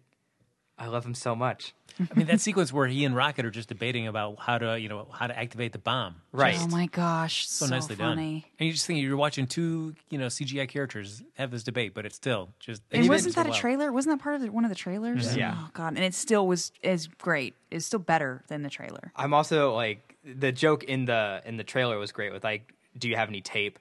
But the extended version of that, I was cracking up the entire time. So funny. Did, Did you ask Nebula? yeah. well, he was next to her when I, you know, she was next to him when I asked. then you didn't ask, basically. And I think my favorite guardian in this movie was Yandu. Just even like introducing him onto the team officially that that moment and like that kind of rede- redemption that he saw in himself at that time and just um I don't know, a blue man sitting in front of a window as it snows with robot robot prostitutes behind him. Like you just you just respect that guy. Yeah. There was the the moment when like him and Rocket are having their heart to heart, and my he's God. like, "We're the same." I'm like, "Don't say that, because that means you can't make it to the next movie. That's true. yeah. We don't need two of you. we can't have two of the same character." I, I thought it was so awesome, like how like okay, he sacrificed, but he died the same way that his men died, sticking up for him. And I thought having him go out that way was fucking awesome. Oh man. Oh, P.S. Gamora still probably, but I liked Rocket a lot more in this movie than I did in the first one. Gamora? I think she's really cool. Yeah, she's fine, but I don't, you know, she's I fine. think Her I and like- Peter I were started- awesome in the first movie. I, I s- just think with these other guys, they had a, a better story for them. I started to see her humanity more in this one, and I Mm-hmm. like that. I like seeing her relate to uh, another female character on screen and have it not be a romantic competition. I Hmm. think that you don't see that, especially in superhero movies. So I just respect the hell out of that. Um, I and I and I liked Rocket a lot in this one, Mm-hmm. and I liked Groot a lot in this one too. Guys, I liked all of them.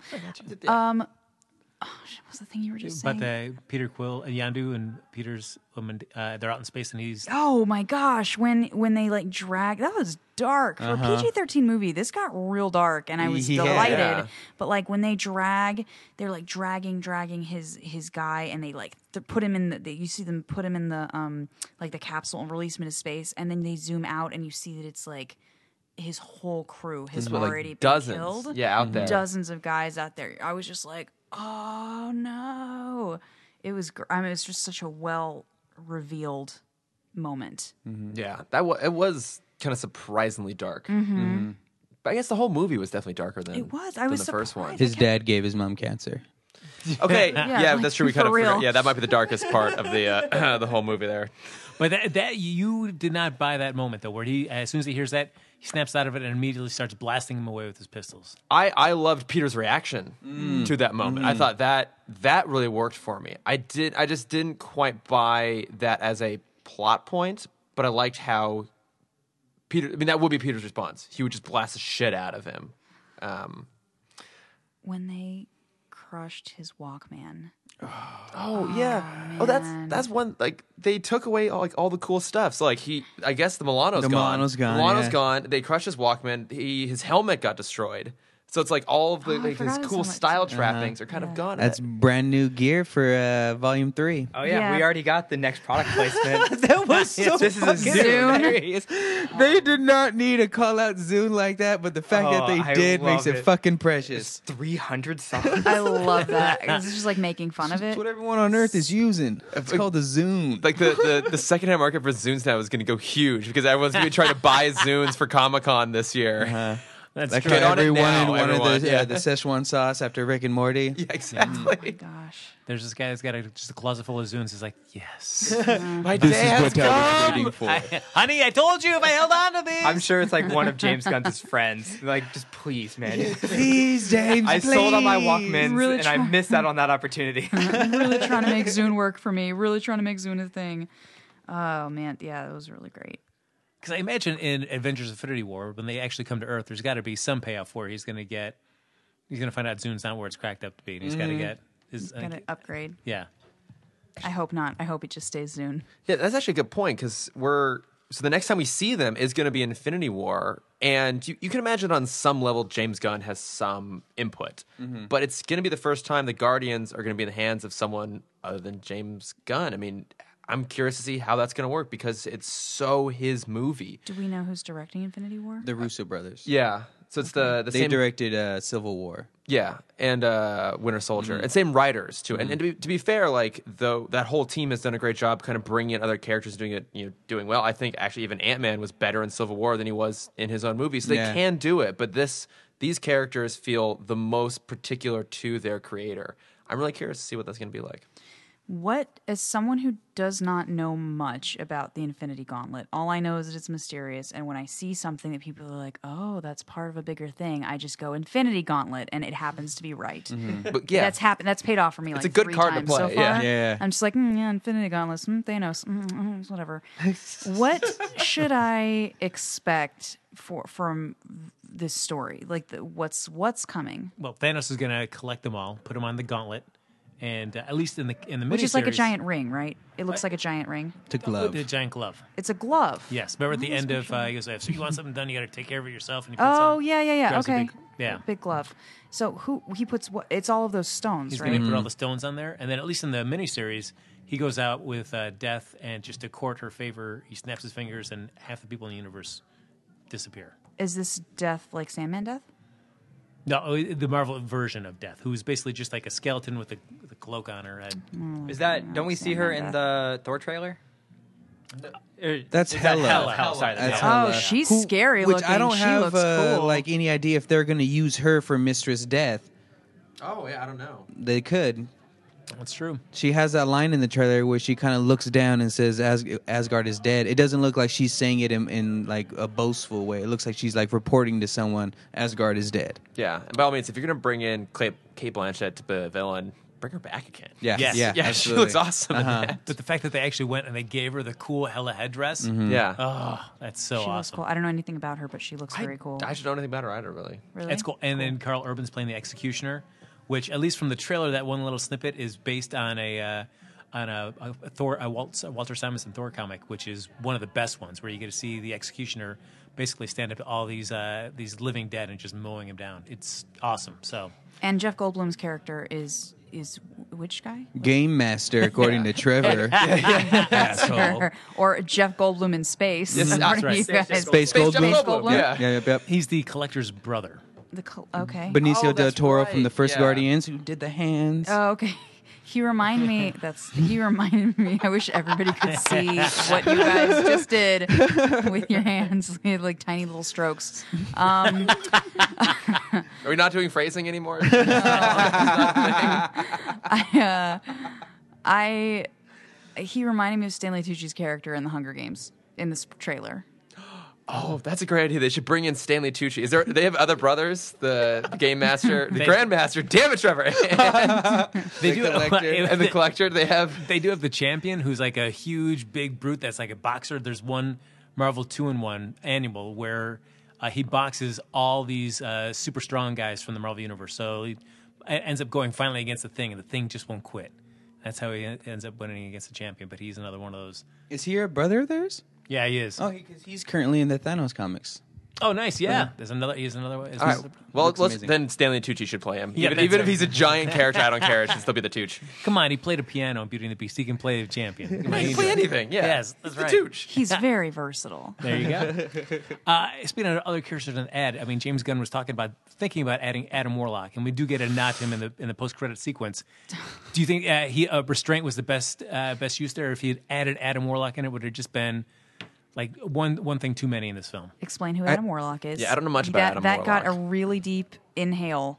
Well, from you were you. asking like, what's what's uh, what am I in store for for this Infinity Gauntlet? Um, and when you're talking Thanos, maybe Infinity Gauntlet or otherwise, Adam Warlock usually plays a big part of that. He's basically the opposite of, of Thanos. Like he's he's the one to truly oppose him. Like we were talking about, well, who who's gonna kill Thanos? I don't really any see anybody that can kill Thanos other than maybe Warlock, and even then, I don't I don't see Warlock killing him Yeah. because there's too much of like a peer relationship between. They have an awesome relationship, um, but like he he's huge. He's he's the opposite, and he's that powerful.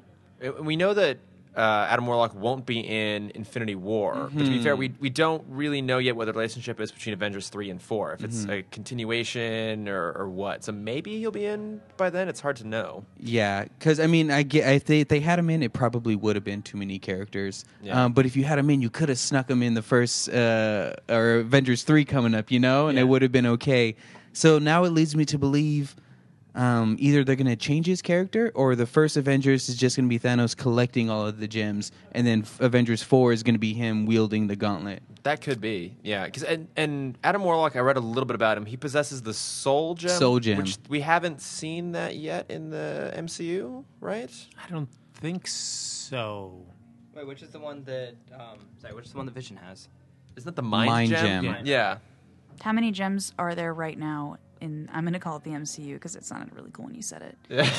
how many? how many have Uh, just we say I seen? coined- coined that term, How sure. many? How many have we seen in in the films? Um, so the Tesseract is space. Uh, the Ether is Power, right? is it power or no? Is that reality? Reality, because the purple one was power. But yeah, purple one's power. It's a lot of P's. Did you Uh, say regality? re- no, reality. reality. Reality. re- the I heard regality- That's the oh. regality. I'm like because it's a stone. yeah, it's my stone. There should be You a a regality ghost? gem. Your Everyone, spooky royal ghost. everyone gets so classy when they wield it. It's like, oh, what is this? Everyone's wearing top hats. This is amazing. Okay. so- Um, yeah, then the power uh, mind gem is inside the vision. Um, so that's what we've seen four of them, right? And then it's what's left. It's the uh, the soul gem, and then time. Oh, time. We saw Time. time in Doctor Yeah. Strange. Doctor There's- Strange. Yeah, there's one left. So it's just the soul So- gem. yeah. So uh, Which Cam- Cameron, Cameron's gonna have to pee. He wanted to just like, s- We like had quietly bottles like in share that here. message. but Everyone's looking at him like, where are you this going? is going to So- end up being like an eight-hour podcast where we all just slowly drift out into this. Into this wild speculation, guys. Yeah. Is Cameron going number one or number two right now? Well, he did We should specify set a P timer. in his, in his message that he, he wrote to me we here on should his set phone. a timer. Th- But do you feel like he would he would say that even if he really had to poop? Uh, no, I feel like he'd say it. Do you think if he went and peed now and then later in the day he went and pooped, do you think the poop would live up to the first pee? I don't know. The bar the bar has been set so I or let's be honest, so low at this point. Just given the conversation we're having. We've gone terribly off track. Uh, Soul Gem. Uh, Oh yeah, Soul Gem's the last one. Soul Gem. Okay. And of course it's gonna I hear it's gonna appear in Black Panther, right? oh, is it? I, that's what I heard. Oh. I was like, it might as well appear with the dude who played James Brown, right? Yeah, the That's of true. Soul. yeah. Isn't- Isn't the Godfather of Soul? Godfather Whatever. King. Mm-hmm. Yeah. it's all the same. But uh, no, I, getting back, I feel like uh, after Civil War, I feel like the Russos have a good track record of hab- handling a large amount of characters. So And even they, though, they did pretty good with Spider Man too. yeah. yeah. So I, I feel like and, I, and you're right. I feel like you, they they would not do anything that uh, James Gunn didn't feel like he kind of gave his input on. Yeah, and it, it seems like they're all pretty collaborative. They are all kind of offering input here and there and supporting each other. So I'm nervous. I'm excited. about what? because I just I I had so much fun in these movies in the Guardians movies. They're so and I I always leave being like, man, that was even better than I expected because I always go in for fun and then I'm like, wow, I might have learned a little something. Like I they're so good.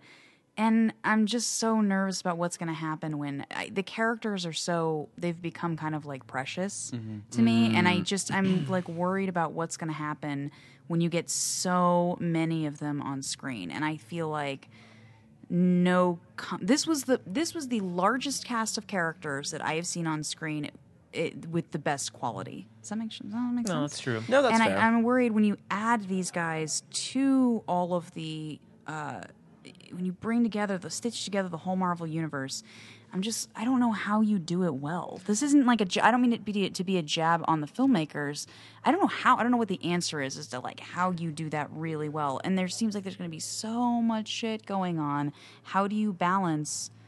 all of these characters and feel like you're you're serving the character properly but still like pushing along the story I'm- I mean, I guess if you look at, I do you mean, do it? Mm-hmm. Civil War is our best roadmap to that, right? I mean, that's the, the kind of the biggest movie they've made so far, and I think that the solution they showed in that was that the the characters who need to have real arcs get them, and what you do with everyone else is give them a moment to do something cool. Mm-hmm. And I guess in that regards, the Guardians are are good supporting characters because you can kind of put them into situations and they are so fleshed out and so engaging on their own that even if they only get a little bit of screen time and it's just there for them to be like awesome and kind of part of whatever the, the broader journey is that that'll work like I, I think they work really well when you can just kind of drop them in and let them be great and then you kind of move on and go somewhere else Yeah. so I mean, that's the hope at least that that's what they, they 'Cause do I think the best thing about crossovers, like especially that big, is seeing how characters from different comics interact with each other. So to see Yeah. how Tony Stark and Peter Quill interact, to see how Drax and Hulk interact, Yeah. to see these eh, these combinations that you don't normally get to see. I think that's the fun thing about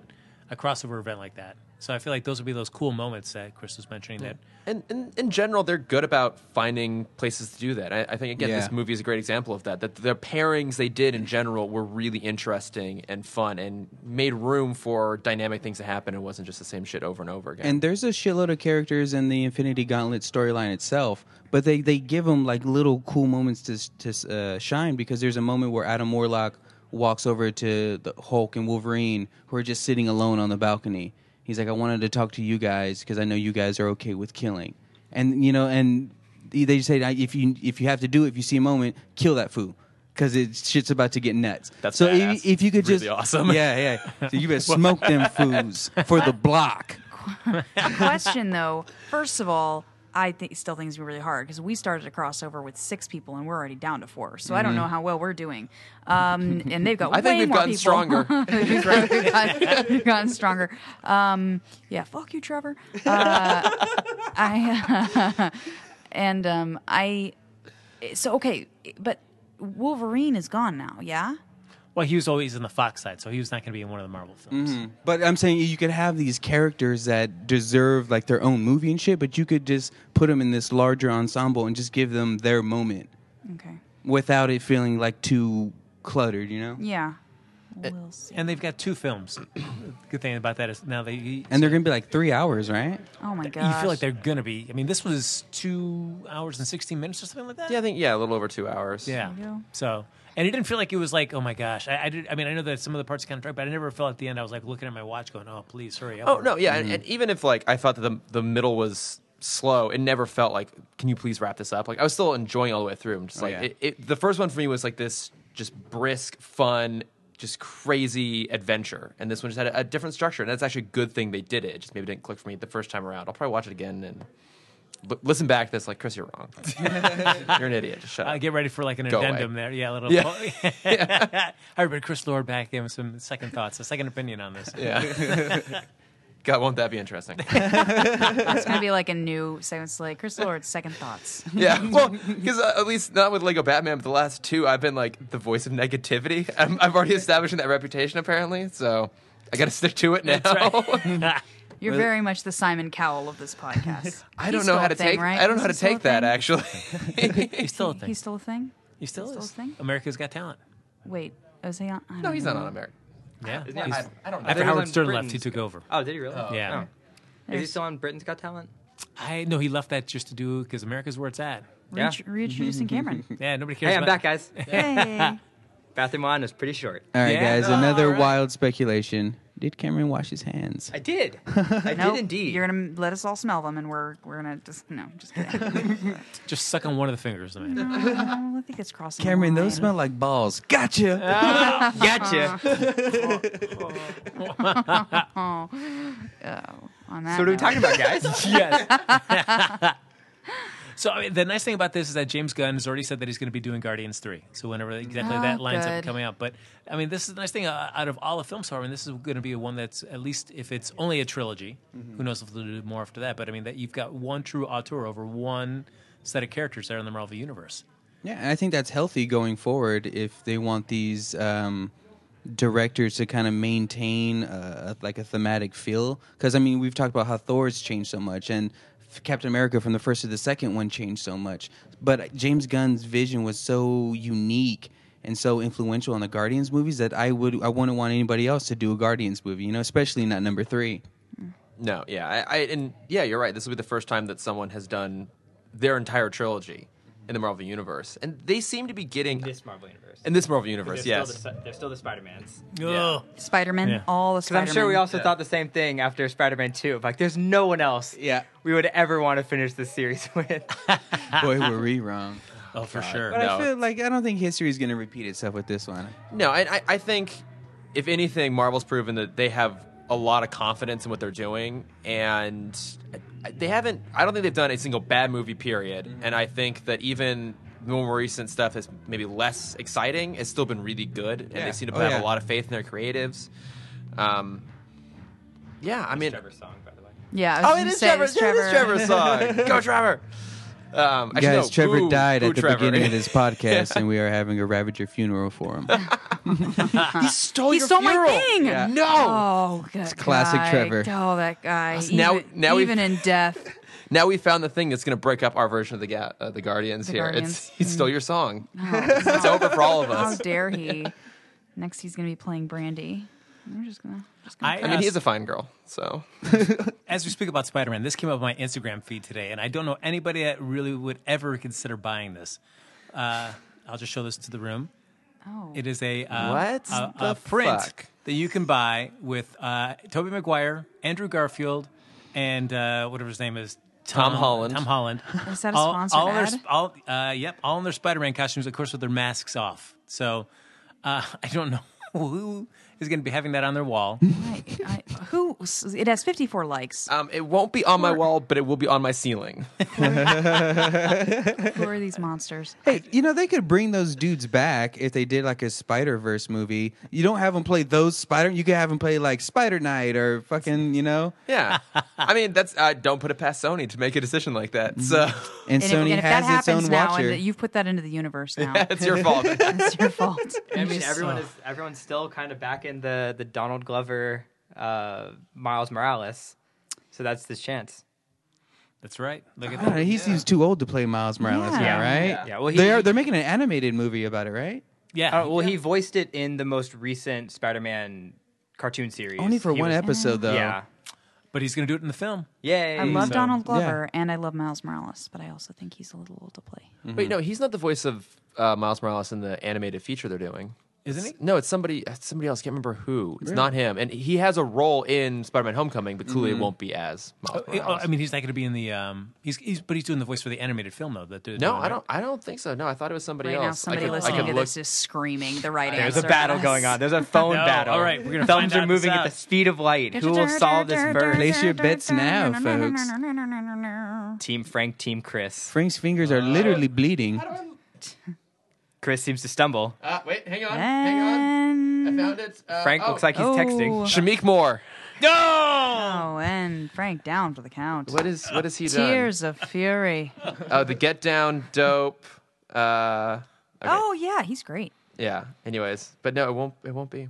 Well, th- I boy- I boycott this film. No childish Fine. Gambino for you. Whatever. How dare he? All right. Just have to wait for Spider Man to come out. God. All right. So after the high of this, we have our next film in our lineup is going to be Wonder Woman. Yeah. Oh, in that's like two next. weeks, right? Uh, Ju- June second. They they have not been promoting it, and they just uh, put an ad out that was like tickets, and you get a thing. This is discouraging, guys. It's like a think thin bar. Oh, It's like a come women's on. protein, but That's like, like, hey, I'd rather wanna them be give like out- want Come protein, on. but be skinny. And I find it very, I I find it very insulting, and I took it personally. Buy and a I ticket, shouldn't. and my uh, my friend Bill will It's squeeze your like- cans. There's like a weird. on us, please, on us. There's just like a weird. I'm like, what a you guys. You haven't been promoting this movie even a little bit, which always makes me concerned because whenever I see a movie with a ton of money behind it, with good talent and a like decent director, and then it doesn't have any promo at all, I'm like, uh oh. And then you go and see it anyway, and you're like, well, now I see. Yeah. Now I see why. So I'm a little worried about it. Um, but yeah, there was this. I'll look it up on my tiny computer. Um, Yeah, I'm. Uh, They should have promoted the fuck out of it. Like the first DC movie not directed by Zack Snyder. You guys Oh. are gonna want to see this. yeah. Yeah, and it's her first theatrical film ever. This is a, a big deal. It is, yeah, very much so. And it, it being outshined by Cars 3 right now. That that that trailer for that film looks so weird to me. It's like it's taking such a left turn in this franchise. Mm-hmm. Well, I think I, I've brought this up before. I just so it's I think it's going to be about like the transition from gas powered to electric powered. And all I want, the only reason I'm going to see that film is so I can see a Cars version of Elon Musk. if that's not in the movie, I'm going to walk out disappointed. so yeah, it's basically so yeah, Wonder Woman partnered with Think Thin. So there are all of these tweets on online of people that are just like really? Like you've got this that's she's all we've had. She's the only one we've had who's like strong and awesome and they're like, "Um, ladies, think thin and go see Wonder Woman." You're like, "I hate you." like, that- what that's- is stupid and this is basically all of these articles that are basically just like um and it's like there's a tweet that's like um uh, this enraged me. Male characters marketed to Helen Back. Wonder Woman on a diet bar called Think Thin. Unacceptable.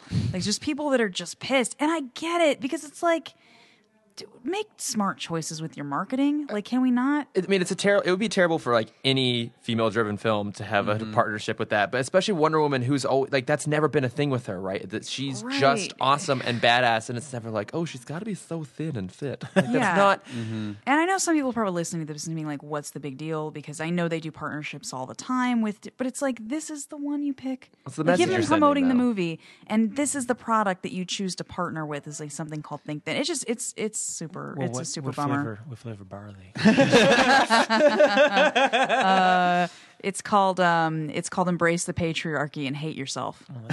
Oh, nice. Great. Oh, is that the commercial where that uh, peanut butter? Kendall Jenner walks up to the cop and then hands him a think thin yeah, bar? yeah, yeah, Think think- Thin. Uh-huh. think- yeah, This is Yeah, this yeah, yeah. is the one same mar- same company, Mm-hmm. same company. So uh, Well, if it's that cr- crunchy peanut butter, I enjoy that flavor. So I'm, all, I'm all there. I'm well, all- I'm you're in. looking very svelte around the hips. Yeah. So Thank you. that must be it. I'm well, ready to have a baby. Uh-huh. Hmm?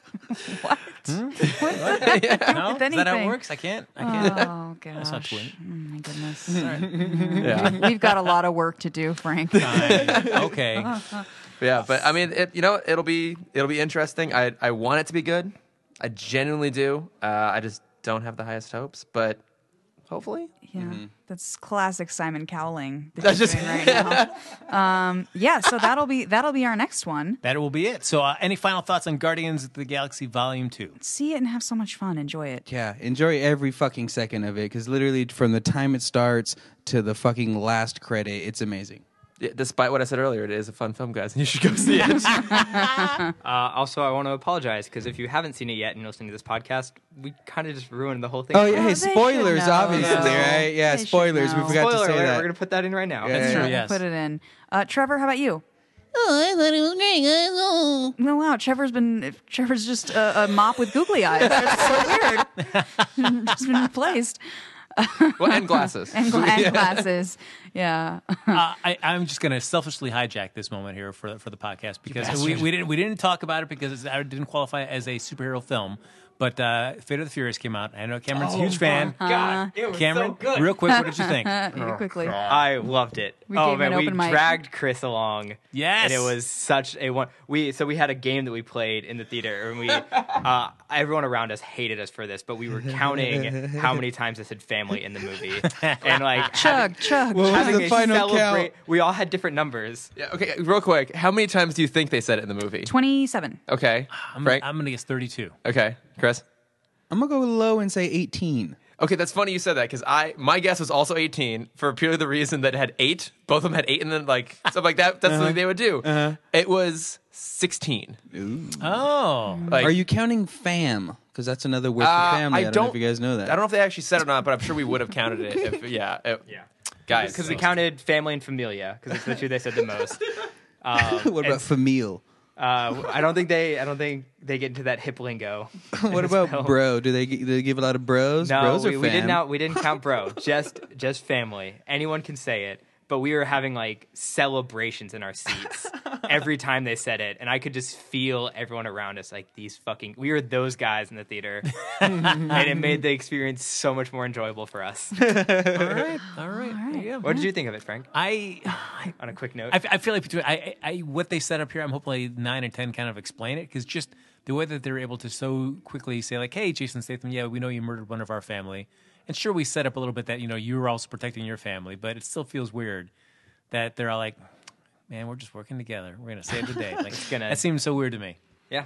And that I also, if you're setting up that Brian is still alive in this universe, I that's what I'm excited for the most is the excuses. yeah, he's- Brian can't do it. He's he's got to take his kid to, to preschool. He's doing his taxes. I guess, so. but like It's even like at the every end, movie. where they're all together on, on top of the building, he could have just been in the background, Right. You didn't, he didn't need to say a line of dialogue or anything, but just like, oh yeah, the family gets together because they can hang out still when they're not on weird missions. But I don't know. How about that? Oh, sorry. Uh, uh, do we care about spoiling Fast the Fate of the Furious? Uh, Spoilers, guys, for Fate of the Okay, Furious. yeah, because I, what I think is so funny is that uh, Dom's kid is named Brian, so they're pretending like you don't. You just do you, uh, do you just name your kid after your brother-in-law just randomly? Best man I know. Yeah, despite the fact that he's not actually dead, like they know. treat Uh-huh. him like yeah, it's I don't know. It, But I guess if they would have called him Paul, it would have been too weird, I guess. Well, there's Yeah, still Han. Everyone is complaining about this. Yeah. Han did die in that franchise That's by true. the guy who brought the baby in. That very yes. and I was speaking of that, like I felt like uh, Elsa, or as like the like one of the weakest characters. She's so poorly treated. in this Charlize whole- Theron? Uh, No, um, uh, Chris Hemsworth's wife. oh, the okay. mom. all right. The one who got shot. Yes, And like- that's the reason she got shot. Like that, that character has been so poorly serviced in all these films that she's been in. Is it because she didn't have enough think thin bars? yeah, Hmm, That's true. exactly Yeah. why. She had she had a bad uh, franchise partner. Yeah. Uh, how about that steamy, uh, steamy on-screen chemistry between Vin Diesel and Charlize That Theron? was beautiful. Uh, just uh, I could feel the heat. I mean, I, I, it's not though as good as watching Michelle Rodriguez have to pretend to be attracted to Vin Diesel. Like, Oh. And do we like the addition of Scott Eastwood to kind of fill that Paul Walker vacuum? Did this just become a full-on Fate of the Furious podcast? Just asking. I think I was hijacking. We're it. just like completely Or it's I a know. two part podcast. That's right. great. It's like, and for our third hour, Trevor's gonna come back like, what the fuck are you guys doing? you left. You left. You don't get a say. You're We're here not on- talking Beauty and the Beast of our part four of the podcast. But because I, I originally read that uh, uh, Kurt Russell was supposed to be Paul Walker's dad, but then when he got what happened with Paul Walker, then they had to change it. So now he's just Scott. He's Peter Quill's dad. That's right. He had to go be, be Peter Quill's dad. Yeah. Way to bring it back around. There you go. brought it back. That was All right, Guardians. that, that was our little that was a little Fate of the Furious tangent right there. Yeah, I, I was excited. I knew Cameron was gonna be. I wanted to chat. with him. Uh-huh. No, I'm sure that's because a- we didn't get to talk about it very much on our podcast. We should just start scheduling Chris refused. we, podcasts. we didn't get to talk about it too much. The irony, of course, is I actually brought it up on our podcast. You didn't. you did. That's Yeah. true. Look at Uh, that. we should start scheduling podcasts to talk with Cameron about these movies that we think he's just going to be delighted about that Chris is going to hate discussing. Oh man, you want to talk? You want to talk, uh, Boss Baby? I got you. yes, uh, I got you. I will say I did see Alien Covenant. That's right, you did. I did. Eh, Uh, Um. eh, yeah. Is it yeah. out already, or did you Uh, I got a little get early. you get Comes some out the nice 19th. LA? Damn it, Frank. How was Bonus. Kenny Powers? He was actually really good. Okay. He was he was good. in it. And if you want, if you love xenomorphs, then you'll be happy with this movie. But if you're interested in like just following like logic that the first film tries to set up, Well, then, what the fuck, yeah. Prometheus? You I gonna know. confuse everybody. That's right. we found a, you found a way to bring it back around, and then you went off again. But Oh, you know what? It, it takes Alien. place in the in the cold, dark reaches of space, Mm, Keep pulling. Oh, kind to- of like Guardians of the Galaxy. Uh, to to loop it back into Gu- Guardians Yes. really quick. Uh, I was at Disneyland today. The Guardians ride comes out uh, May twenty or it opens May twenty sixth. Noise. for everyone in LA and for not go to Disneyland. Uh, but in this movie, there were moments where I was like, so it was in the back of my head where like Rocket and them are uh, when they're flying through the asteroid belt. I'm like, this would be a pretty cool ride, wouldn't it? and so I'm very curious. We'll i we'll probably bring it up on our podcast uh, what the ride is going to be about. But yeah, oh, interesting. I'm, when, when are they opening that? May 26th. Way to listen to what Cameron was saying. Uh, this is actually really exciting. I just got uh, somebody that I know just text to let us know that he just subscribed to our podcast. oh, well, look at So that. it's relevant because it's relevant to the podcast. It's podcast related. I'm had not the word answering. podcast. I'm not answering the text from my poor dad, who's like, "Are you up for a call?" And I'm like, "Ah, "I can't because it's not fucking." But this one, it was a picture of our icon. Nice. May 29th, you say. there you go. Twenty-six. Damn it all! it's fine. I'm There you go. Uh, sorry. Are, are we still going to try to solicit uh, Cameron to design us a new logo? yes. oh. God. Yeah, you should do that, Cameron. Yeah. Now that we're putting the If pressure you're on, not peeing all the time, I I can bring my laptop into the bathroom. Oh, haven't we all? Uh, um, yeah, way to put him on the spot now That's that he true. like, has no choice. So, No, no, he- guys, uh, everybody listening, Of course, we're going to everybody's a compensate him. fan. Of course. Well, of course. If he's interested, Of we're not going to course. force him to. I'm just saying, you guys though, listen. You should check out. Cam- I'm now Cameron. I've known you now for a little while, Mm-hmm. and I just discovered your amazing Instagram and your awesome art. Oh, So thank you I'm so super much. fangirling over Cameron's art. Uh, everybody should check it out. Cameron, what's your handle? Uh, Cameron.dexter. yes, Instagram. check it out. He does these amazing. Um, most most of the ones that I've seen are Disney inspired, Mm-hmm. but they're beautiful animations.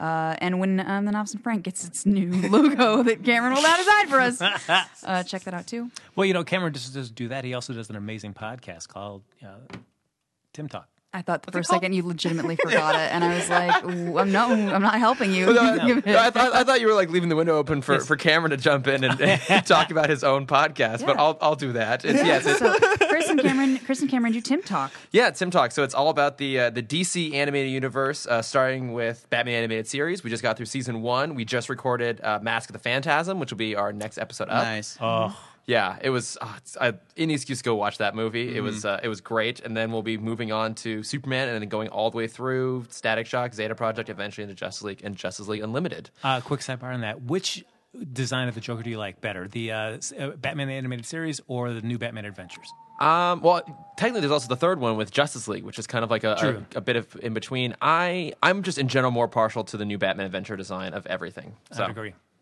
Oh, I'm gonna go the other route. I Really? Like, yeah. I, I I don't know. I don't know what it is, but I, I like the like I, I really like the sleekness and like the a little more minimal style of New Batman Adventures, but I don't know, there's just something that's so iconic about this version of or the Batman animated series version of uh, the Joker that just kind of resonates with You me. don't have to defend your opinion. It's okay. No, it, we, I no no Valid. no no he Valid. he must defend his Yes. opinions because they're often terrible. What? oh, you guys, quite the pair. Uh, and we've got another guest podcast. You wanna- Yes, yes. Um, I'm Chris Finbres. And I'm Trevor Reed. Oh, mop with googly eyes, classic you. And uh, we do the podcast of Two Worlds, all about Flash. We go over the TV show, Jeff Johns' run, uh, and the Flash comics we're going over right now. And uh, we mix a little bit, a little bit of everything in there. Um, some some fan talk, some erotic talk. Oh, I like that. Erotic. Whoa. So, Chris, the the revelation that's Avatar. For those of you who have not been not maybe not caught up, but I will spoilers. Spoiler alert! Spoiler. That Avatar is just a, a time remnant of of Barry. Great reveal, terrible reveal. Uh, it would have been better if he was, uh, if the reveal that Barry was an evil speedster. I think if it would have came with Zoom last year, it would have been a little more impactful. Um, there was a lot of hints, uh, and you kind of got you felt it. I mean, there's some couple episodes left, so maybe he could do something to solidify himself as as being worthy as as a main villain of a season. Do you never want? I, I, me personally, I never want to see a speedster as a main villain. Never. again. It should have been the Rogues Gallery this whole season. They should have just been developing the Rogues, their connection to the city, and then have a big final battle against Barry. I agree. Look at that. And Amanda, Are- do you are do a podcast? Oh, I do do a podcast. Thank you so much for asking. okay, what podcast do you Um, do? I do a podcast called The Novice and Frank. It's a God, comic who book do you do it podcast. with? Oh, Uh, I do it with a guy named Frank who he's a jerk. I know, but you know what? I love him in spite of himself. Oh. Sometimes he keeps changing the subject and the podcasts don't end. Ever. But He's all uh, hopped up on thin bars. He's super right. hopped up on thin bars.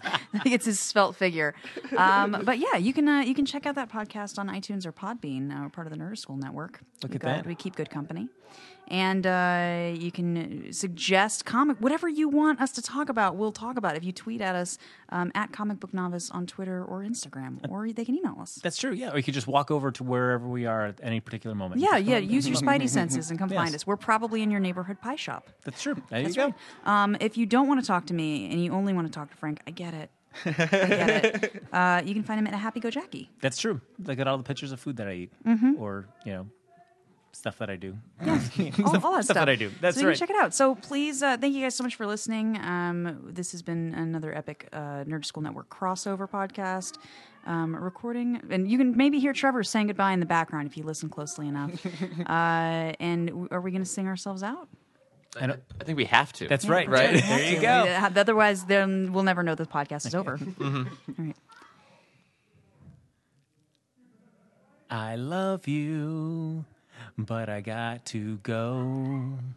We're like the Cheers characters up in the space of sky. To make sure I don't come back to you, gonna put some cancer in your brain.